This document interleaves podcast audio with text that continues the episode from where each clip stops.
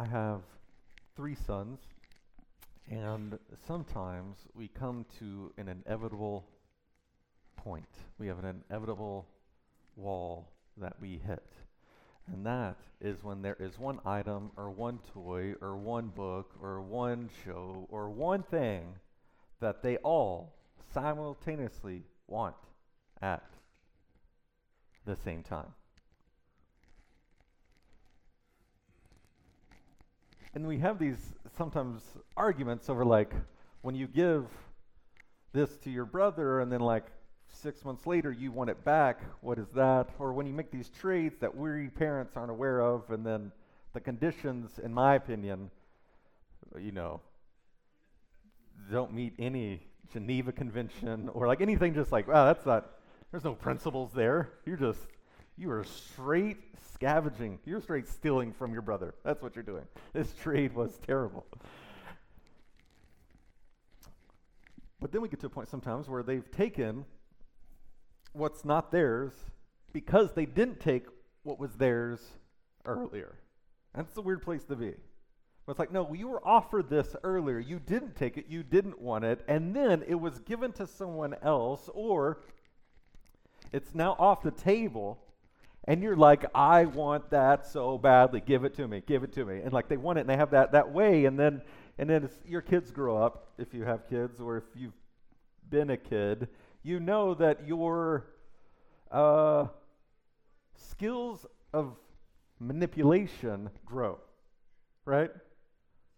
They're not just simple bald faced lies anymore straight to your mom or dad. They're like like little CIA operatives we have in our house. Like who are training these kids?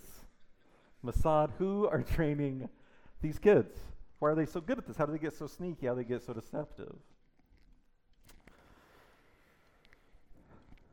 And then I think about how I grow up, and I think how relationships continue, and I think about taking from others what we want when we didn't have it earlier, or we refuse it, now we want it, or we use people as stepping stones to get what we do then want.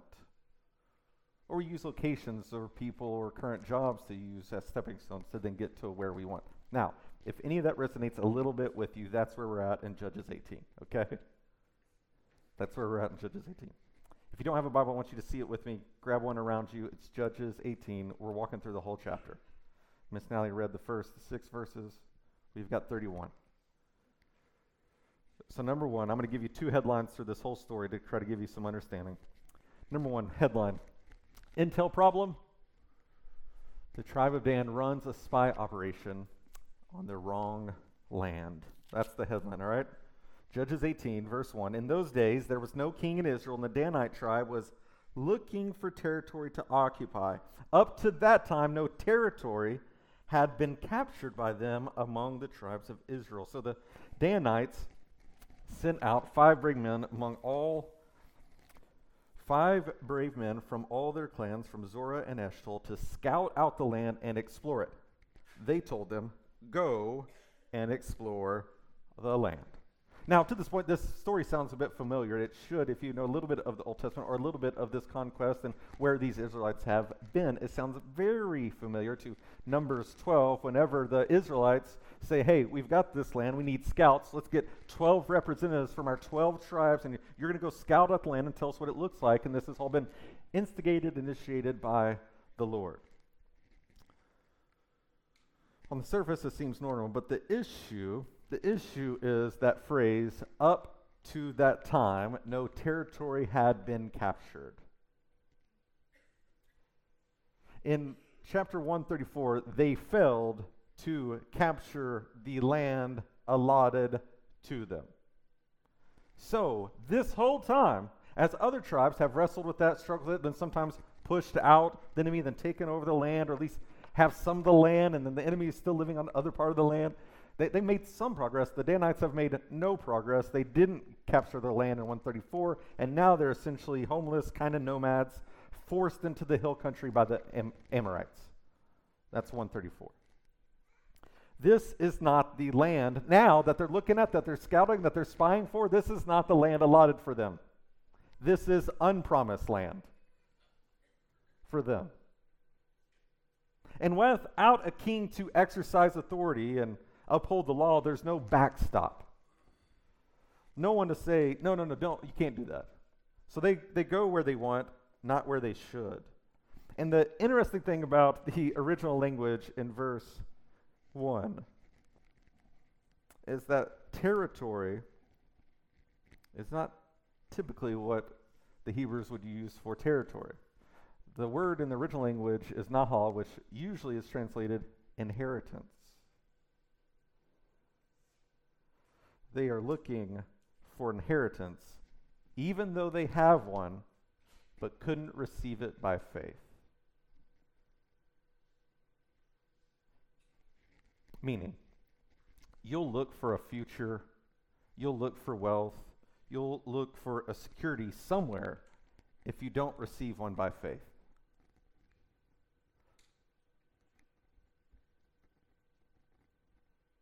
You'll lust after, you'll seek after, you'll try to find inheritance. There's something wired in you from God by being created in His image that you long for a legacy. You long for something to endure longer than you. And, and with your kids and your grandkids and the family and, and your impact on the society and the world and where you live beyond just you. And you'll look for one. You'll look for a future. You'll look for inheritance. You'll look for a wealth in something or somewhere. If you don't receive an inheritance by faith from the Lord. If that's empty, if you don't have that from Him, then you don't have an inheritance, then what will you do? Try to make one yourself. Try to conjure up, try to create it. If I can't get it from here, then I'll make one for myself. And that's what they do. We couldn't get the land that the Lord promised and the tribes allotted to us. We couldn't overthrow the uh, Amorites. They're too hostile. And so we're going to take over this land.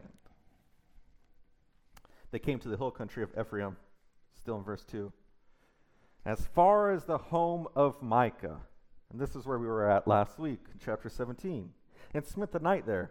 While they were near Micah's home, they recognized the accent of the young Levite, so they went over to him and asked, Who brought you here? What are you doing in this place? What is keeping you here? He told them, This is what Micah has done for me. He's hired me, and I became his priest. Interesting. I use I mean, you, you know that the sarcastic tone is not in the text, right? That's my presumption. But it is used a little bit to make you think, wait, what is that response? Because if the Levite was leading, if the Levite was leading spiritually, he would have not just answered those questions, he would have turned around and asked them those questions. Who brought you here? Why are you here? What's keeping you here? And if they would have answered honestly to those questions, he should give them a God centered rebuke, right? He's a priest. He should be a student of God's word. He should have a heart seeking and loving God. He should be looking to bless others and rebuke them because don't go where Dan sends you, go where Yahweh sends you. D- don't spend the night with this apostate Micah. He should be stoned. That, that's what this Levite, that's how he's supposed to react in this moment if he's going to actually be faithful to Yahweh. That's how he should be saying. No, no, Yahweh has already sent you to a land. Why has Dan sent you here? No, no, no, don't stay with this guy. Don't stay with this guy. He's made his own graven image. He's made his own household gods. He's worshiping Yahweh kind of, but really he's got this syncretistic thing, and I'm his own household priest. But to rebuke, to rebuke them would what? Have to be rebuke himself because he's making money off of this. We saw that he's just as corrupt as those around him.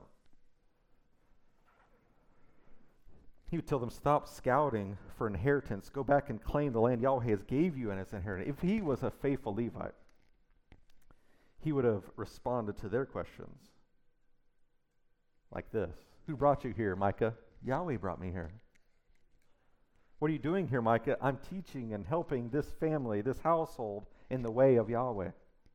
What's keeping you? I'm faithfully fulfilling my charge as a Levite. But that's not his response, is it? No, his response is, Micah has done all kinds of things for me. He's hired me and given me a salary.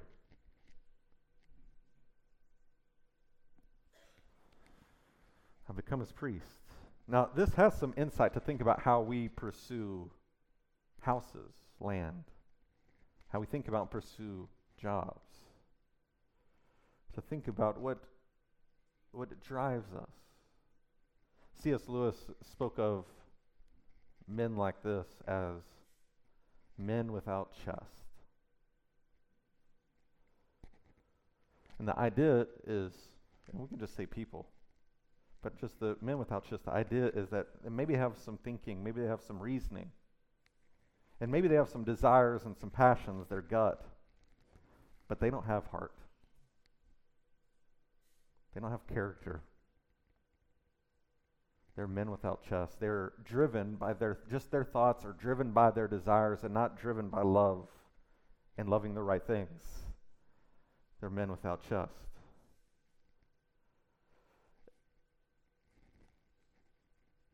And to make decisions based on land, houses, jobs in that vein is to miss. It's probably to miss the heart of God if your decisions and you're driven primarily by your just your thoughts or primarily just by your dr- dr- drives and your passions, then you're probably missing what God loves and what God cares about what God is for.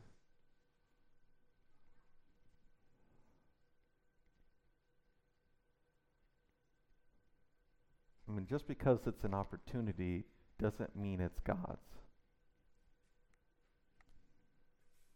just because it's a bump up, just because it's a salary increase, just because it's a new role, just because it's more responsibility, doesn't mean it's God's opportunity. That, that's a that's a if you want to talk about Canaanite and syncretism, that is a Christian Americanized syncretistic way of thinking of, of things. That That's what success looks like. That that's what this really is.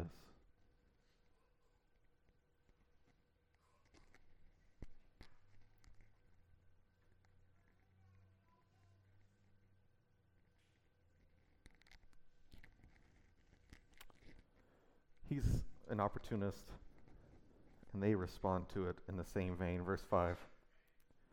Then they said to him, Please inquire of God, that's Elohim, to be clear. That's the more general word for God in the Old Testament, not usually, not always particularly the God of the Bible or the God of Abraham, Isaac, and Jacob. All the nations around them that spoke this Semitic language would use Elohim to mean any God. But they say, please inquire of God for us to determine if, if we will have a successful journey. And the priest told them, this is quick, go in peace. The Lord, not Elohim, Yahweh, Yahweh, the God of the Bible, the God of our fathers, the God who's promised this, us this land, the Lord Yahweh is watching over the journey you are going on. Now that's interesting, right? Go in peace. That, that, that sounds positive, but, but the second phrase is not necessarily positive. It literally means the Lord is watching over the journey you're going on, or the, the, watch, the watchful eye of the Lord is on you. The watchful eye of the Lord is on you. It could mean the approval of the watchful eye, as in he's watching and he's like, go for it. It could also mean the opposite.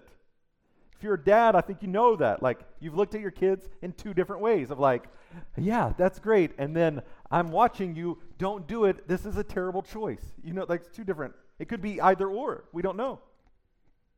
They interpret it positively. They're like, yeah, let's go, right? Go in peace. He's watching over us. Yeehaw. Verse 7. The five men left and came to Laish. They saw that the people were living securely in the same way as the Sidonians, quiet and unsuspecting. There was nothing lacking in the land and no oppressive ruler.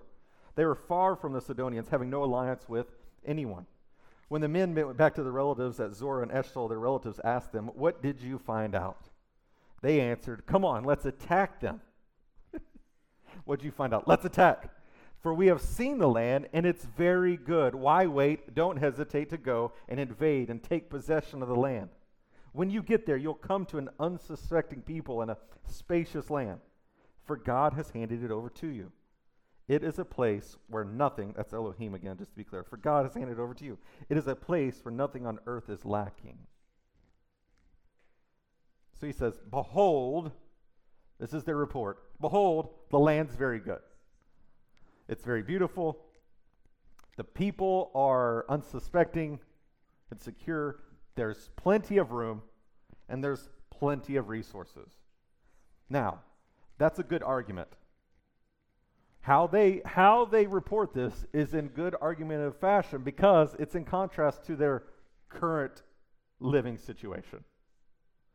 The current living situation, not very beautiful, not very spacious, uh, harassed by the hostile Amorites, not very resources because of that. So they're like, yes, let's do this. Let's do this. God has handed it over to you. It's beautiful. It's it's it's plentiful. These people won't even be able to defend themselves. Clearly, God has given this to us. Do you hear what I said last week? It's kind of that idea of like two Christians dating and then they pray about the relationship good, but then they have sex outside of marriage ir- irrelevant. What? Like just because you felt peace from God after you prayed and then you go on disobeying, it's the same thing here. Wait, wait, you, you can say God has handed this over to them, but He's not. This is not their land. This is not theirs. This has been trusted, promised, allotted to them. That's the setup. This all comes back to Micah. And the, the progression here is what I've told you last week is, is this this is just ordinary Israelite lives, right? We're not talking about the judges anymore. All the stories of the 12 judges are over. Now we're just kind of getting snippets of ordinary lives of Israelites and what it looked like during the, the era of the judges, the governors. And this is the headline of this last big section, the rest of the chapter a fraud priest, a false God, and a fake land. It's really sad because this has progressed from just this little family, Micah and his household, to now this is the whole tribe. We saw two weeks ago how bad was it that the judge himself has been corrupted and just looks like the Canaanites and the peoples around them. Doesn't look like Yahweh. Doesn't look like gracious and merciful and strong and courageous. Verse 11 600 Danites departed from Zorah and Eshtaol. 600. That's a low number. If, if you've been with judges, you know that usually they start with big numbers and they get whittled down to numbers in this size. This means that, that probably they, the tribe didn't really respond. They, they weren't sold. It doesn't seem like all of them were sold on this report. 600 were. 600 they depart armed with weapons of war. They went up and camped at Kiriath Jearim in Judah. This is why the place is still called the camp of Dan today. It is west of Kiriath Jearim. From there, they traveled to the hill country of Ephraim and arrived at Micah's house. The five men who had gone to scout out the land of Laish told their brothers, Did you know that there are an ephod, household gods, and a carved image, and a silver idol in these houses? Now think about what you should do. I think some of your translators say, You know what you should do right? Go get it.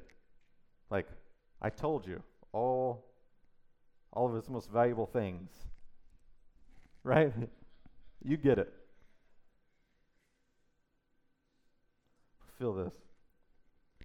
The 600 Danite men were standing by the entrance of the city gate where Mike and the priest live, okay? armed with their weapons of war. Then the five men who had gone out to scout out the land went in and took the carved image, the ephod, the household idols, and the silver idol, while the priest was standing by the entrance of the city gate with the 600 men armed with weapons of war. So he's standing there, one priest for this whole household, and then 600 men show up. And then five of them start walking into his temple, his, his place of worship where he, he ministers, right? and they just start stealing everything. When they entered Micah's house and took the carved image, the ephod, the household idols, and the silver idol, the priest said to them, What are you doing? It probably was like this What are you doing? There's 600 men, right? I, I don't know how ever you felt in a schoolyard when there's been like three bullies versus you. If there's 600 versus me, I'm gonna be I'm gonna be a little timid. I'm be a little unsure. Like, hey guys, wh- wh- what's happening over here? Try to be as gentle as possible, as soft as possible, as like non-confrontational as possible. What are you doing? They told him, "Be quiet, keep your mouth shut." Come with us and be a father and a priest to us. It is better for you to be a priest for the house of one person or for you to be a priest for a tribe and family in Israel. So the priest was pleased and took the ephod, household idols, and carved image and went with the people. They prepared to leave, putting their dependents, livestock, and possessions in front of them. That's strategic. And so they bully, blackmail, bribe the priests, and then tell them, shut up and be our father.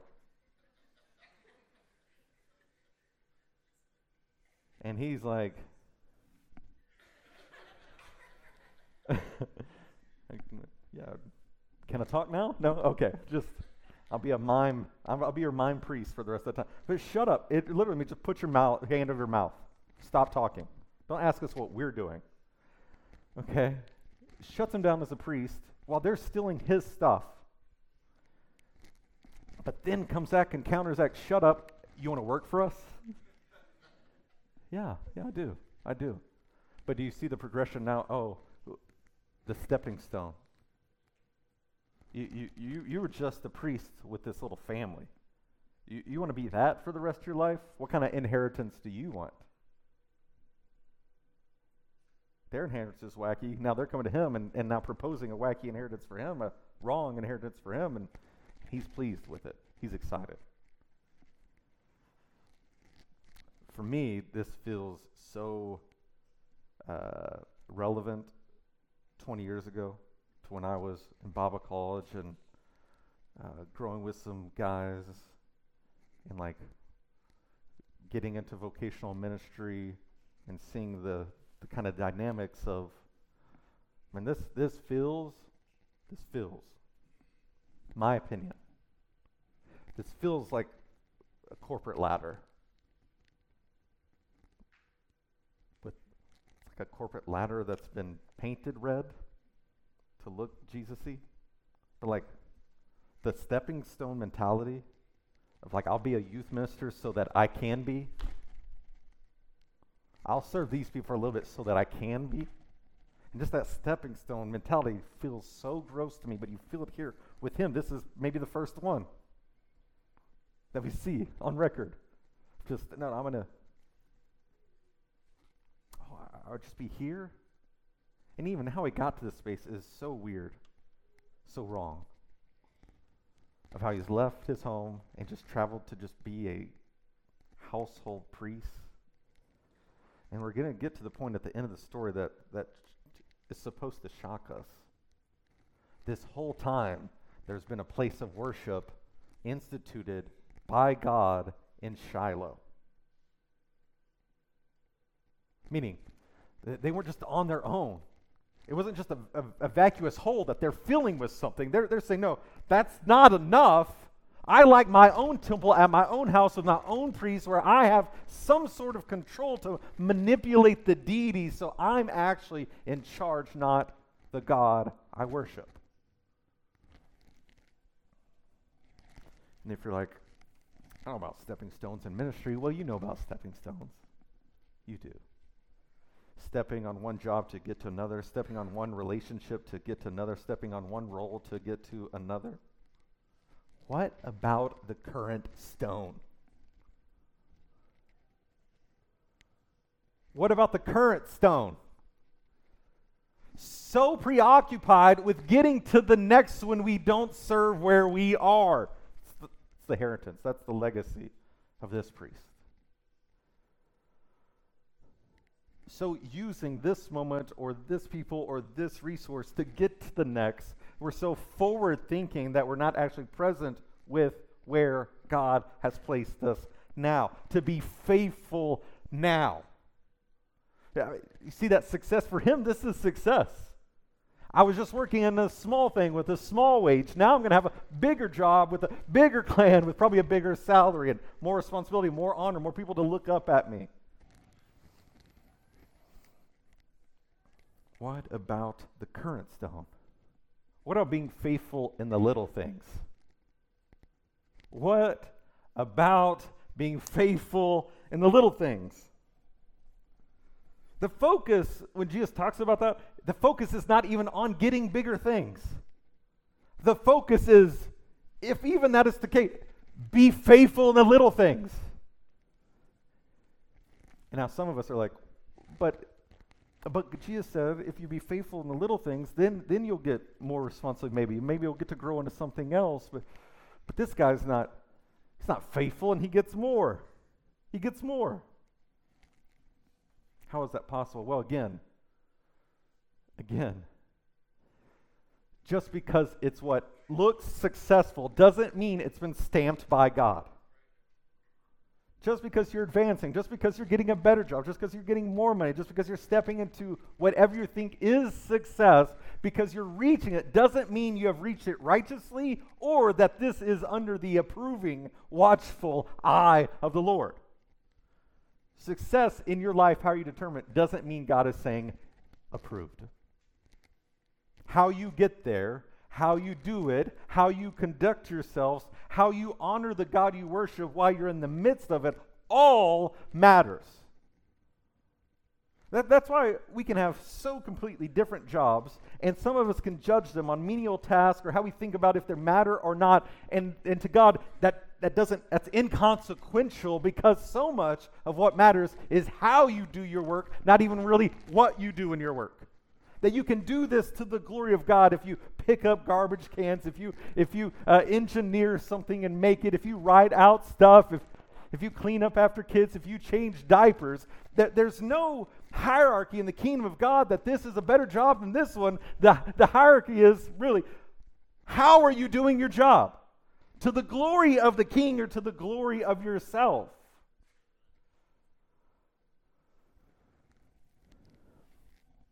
What about the current stone?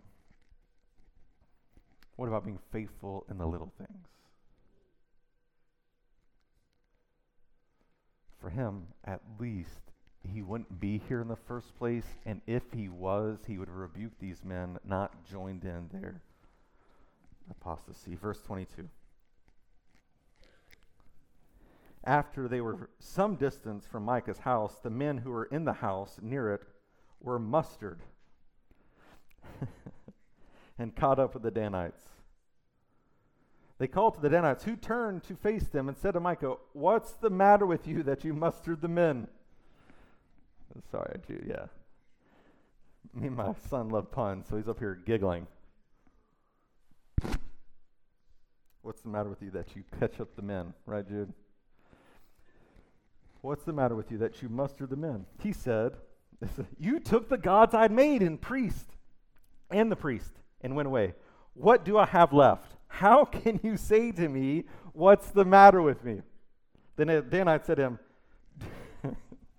These guys, man. I, I just, can you be honest? These, these aren't Christian like, right? And if you're like, well, this is preaches, okay, they're not godly like. This is not merciful, gracious. This is brutal and irritable and angry and violent, vengeful.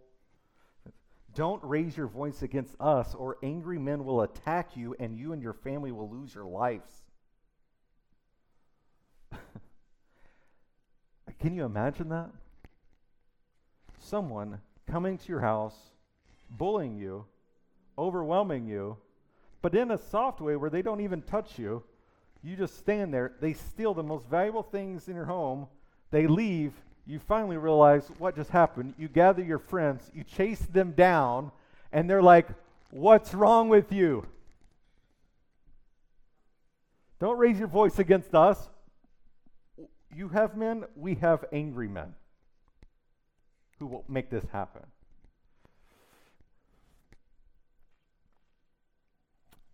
They go on their way, and what does Micah do? He turns and goes back home because he saw that they were stronger than he was. Now, what Isaiah and what the irony of the story will tell us is that the gods made with human hands cannot defend themselves.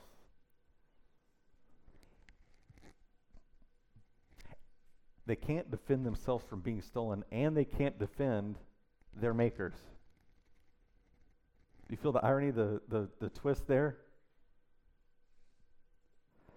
This little God can't even save himself from being stolen by another clan.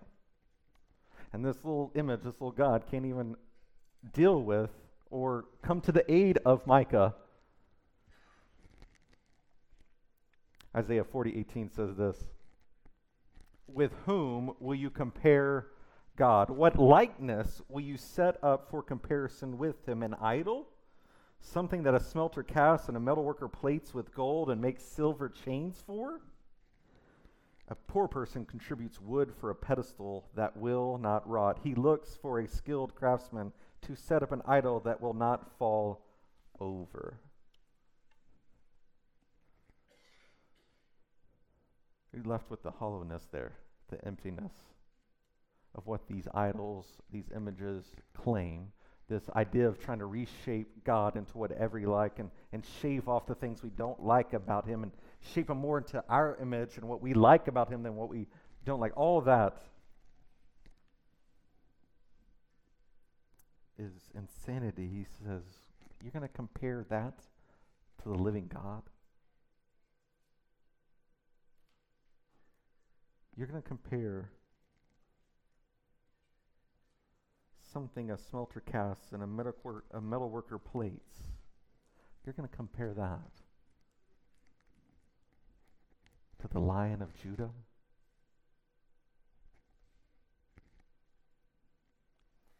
Now, verse 27, this is how it finishes. After they had taken the gods Micah had made and the priests that belonged to him, they went to Laish to, to a quiet and unsuspecting people. They killed them with they killed them there they killed them with their swords and burned the city. There was no one to rescue them because it was far from Sidon, and they had no alliance with anyone. It was in a valley that belonged to Beth Rehob. They rebuilt the city and lived in it. They named the city Dan after the name of their ancestor Dan, who was born to Israel. The city was formerly named Laish. The Danites set up the carved images for themselves. And here's the M. Night Shyamalan twist. Jonathan, son, of Gershon, son of Moses, and his sons were priests for the Danite tribe until the time of the exile from the land.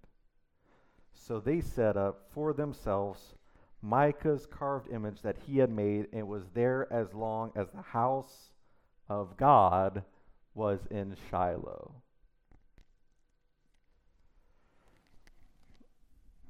Do you see the twist? This Levite that we've been talking about this whole time, that has kind of been nameless, where at first, if you're reading it, you think this is just to generalize and say, like, this is kind of the state of all Levites, and maybe that's the case, but by the end, it's this is a direct descendant of Moses, maybe a great grandson. This is the Levite. What, what Don Carson used to say is that when one generation believes and agrees with the gospel, but then with their kids, they lead them to just assume it. They don't make it explicit. Then the third generation underneath us, our grandkids, reject it, neglect it, don't even think about it. And this is this seems to be the flow here. Moses, the friend of God. God revealed his secrets to Moses. That's a friendship. Now, his grandson, great grandson, descendant is, the Levite for hire. being this family's fake priests, and now the Dans, the Dan tribes, the Danites. They're shameless in their worship, they're shameless in their conduct. They want to get their way. I told you, just because there's success, it doesn't mean you're doing what's right or godly. It may be the opposite. God, God doesn't stifle every corrupt thought and scheme of the human heart. What's really telling us that this clan looks like a Canaanite tribe. It, it would it would be like us looking and acting like a mall or a country club or a terrorist cell, like looking something completely different than who we're supposed to be, looking like a, a different group of people that worships a different God, that has different habits and practices and beliefs, and that that's what's happening here. This this clan, the Danite, like the whole clan. This whole tribe looks like a Canaanite tribe, not like an Israelite tribe what we said last week in Romans 1, they've exchanged the truth of God for a lie, and they've exchanged worshiping the Creator for worshiping creation. I mean, if you don't believe me, this is they're just like the Canaanites. They've reduced deity to graven images, physical images. They've manipulated God to private ends, to financial ends, to personal gain. They've appropriated the pagan cult installations. They're doing just like the Canaanites, their whole cultic worship. It, it you know, it doesn't look like the temple. It doesn't look like it's a counterfeit of the temple, really, but it, it's not. It's not pure. It's not genuine. It's not Yahwistic faithfulness. And then they're also brutalizing each other in the process. And with that idea that even the priest, the descendant of Moses, has been corrupted. One, one commentary commentator says it this way the cult is syncretistic, syncretistic, the priesthood is mercenary, and the devotees are evil.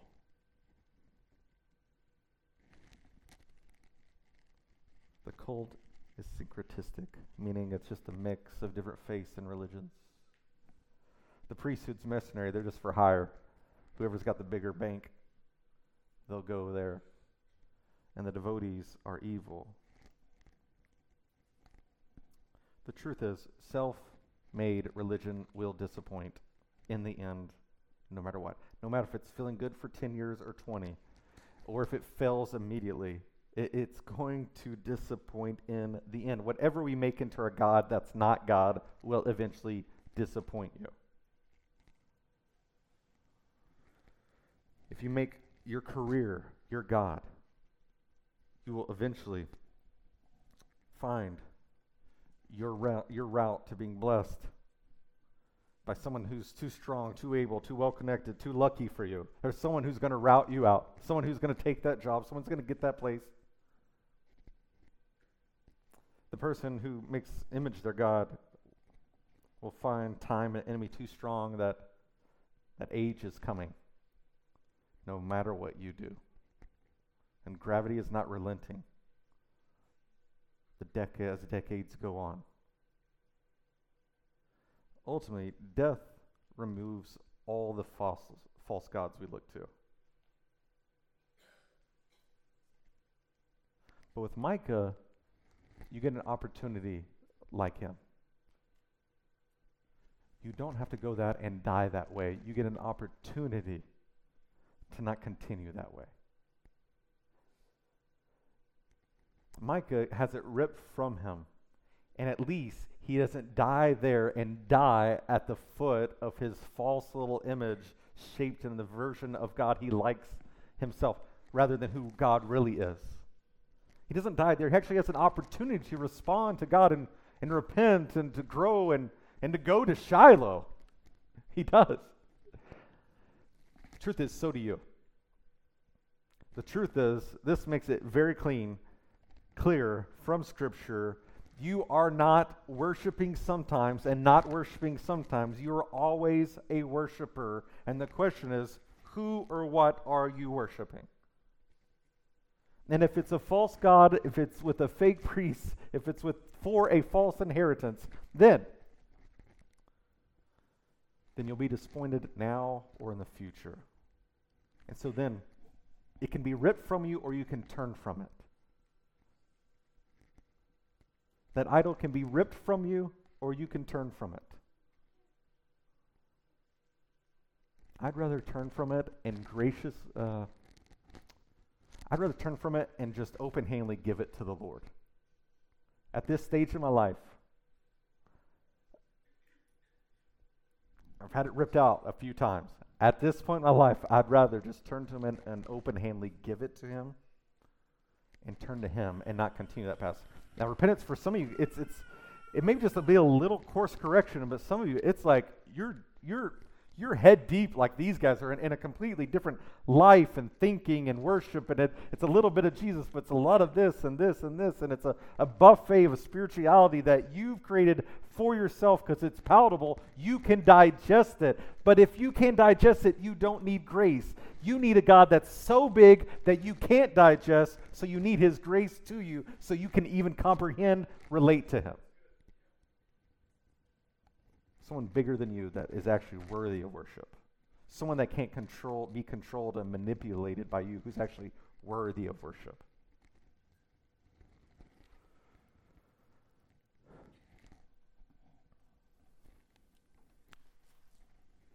I'm going to pray. Father,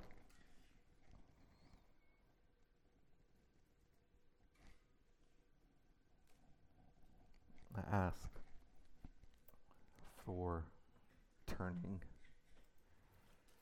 for the grace of your Spirit to reveal where we're more like Jonathan and Micah and the Danites than we'd like to realize,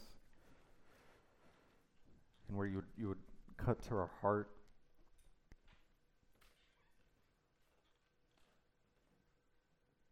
Especially if we're just people walking around with no chest, no character Just driven by our desires.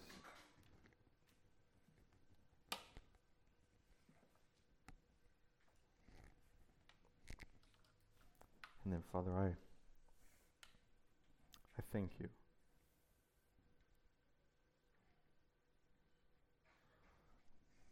That the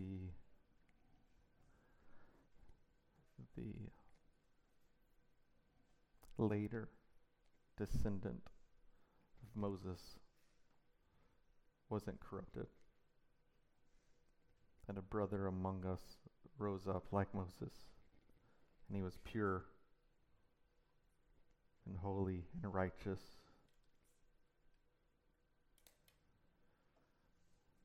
So, Father, lead our eyes to gaze upon that King, that Savior, that Judge, that Deliverer, your Son, King Jesus. Amen.